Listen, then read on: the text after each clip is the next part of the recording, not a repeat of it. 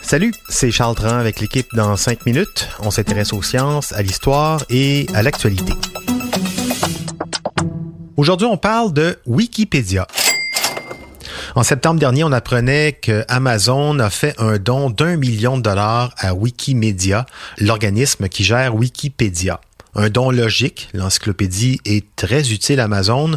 Chaque fois que vous posez une question à Alexa, le haut-parleur connecté d'Amazon, il se fie à Wikipédia pour donner la meilleure réponse possible. Wikipédia, c'est gratuit, son modèle d'affaires repose sur les dons et le travail bénévole de ces millions de contributeurs qui écrivent des articles sur l'encyclopédie en ligne. Un million donc pour une entreprise comme Amazon qui en vaut un trillion, ben c'est bien, mais c'est comme avoir 1000 dollars dans tes poches puis te faire un don de 1 centième de scène. C'est gentil, mais c'est un peu cheap. Difficile de chiffrer combien Amazon fait grâce à son utilisation effective des contenus gratuits de Wikipédia, mais quand même un million peut mieux faire. Wikipédia, c'est un projet collaboratif, gratuit, qui repose sur des dons, mais aussi sur un effort collectif. Des millions de personnes qui nourrissent cette encyclopédie, bien souvent animée par le seul sens du devoir moral et intellectuel.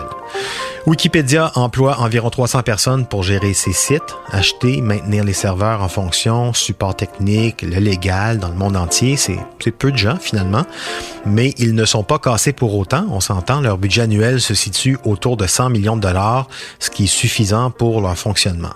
Mais comme Wikipédia est devenu une référence pour pas mal de monde, on est dans le top 10 des sites les plus consultés, ben, les titans du web se sont mis eux aussi à utiliser cette ressource inépuisable de contenu.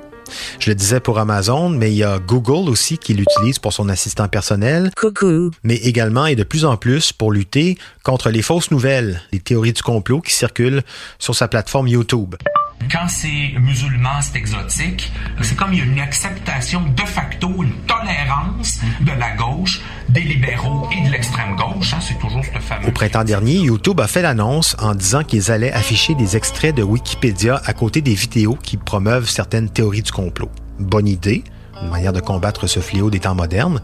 En plus, ils ont le droit, les articles et les images dans Wikipédia ne leur appartiennent pas. Moi, vous, Bill Gates, euh, Jeff Bezos, YouTube, tout le monde a le droit d'utiliser les contenus de Wikipédia. C'est le principe même de Wikipédia et c'est également la raison de son succès. En même temps, Wikipédia, ce sont des millions de contributeurs qui nourrissent la bête de manière bénévole, animée par un certain sens du bien commun. Donc, quand YouTube a annoncé qu'ils allaient diffuser des contenus de Wikipédia à côté de leurs vidéos louches, ben, Wikimedia, donc qui gère Wikipédia, a déclaré qu'elles n'étaient pas au courant, d'une part, euh, qu'ils auraient été contents de le savoir un petit peu avant, qu'ils auraient même été heureux de s'associer avec YouTube pour les aider à combattre les théories du complot. Question de politesse de la part de YouTube, on repassera. Google, Microsoft, Apple, Intel, Oracle, Qualcomm, ce sont toutes des entreprises qui font des dons via leur fondation à Wikimedia, et c'est tant mieux, mais ces dons sont assez dérisoires quand on voit les profits et la crédibilité que ces groupes se donnent, entre autres avec l'aide de Wikimedia Bill Gates ou Intel ont même pas donné 50 000 dollars l'an dernier, pour vous dire. C'est ça, être un bon citoyen corporatif, c'est de reconnaître la valeur des ressources sur lesquelles on s'appuie, même gratuitement, pour faire des profits.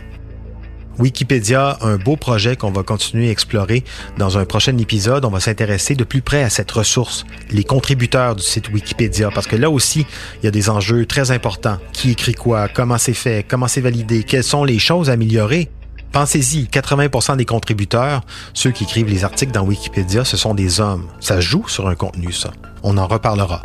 Pour en savoir plus, en 5 minutes, on est partout sur Internet, mais pas encore sur Wikipédia.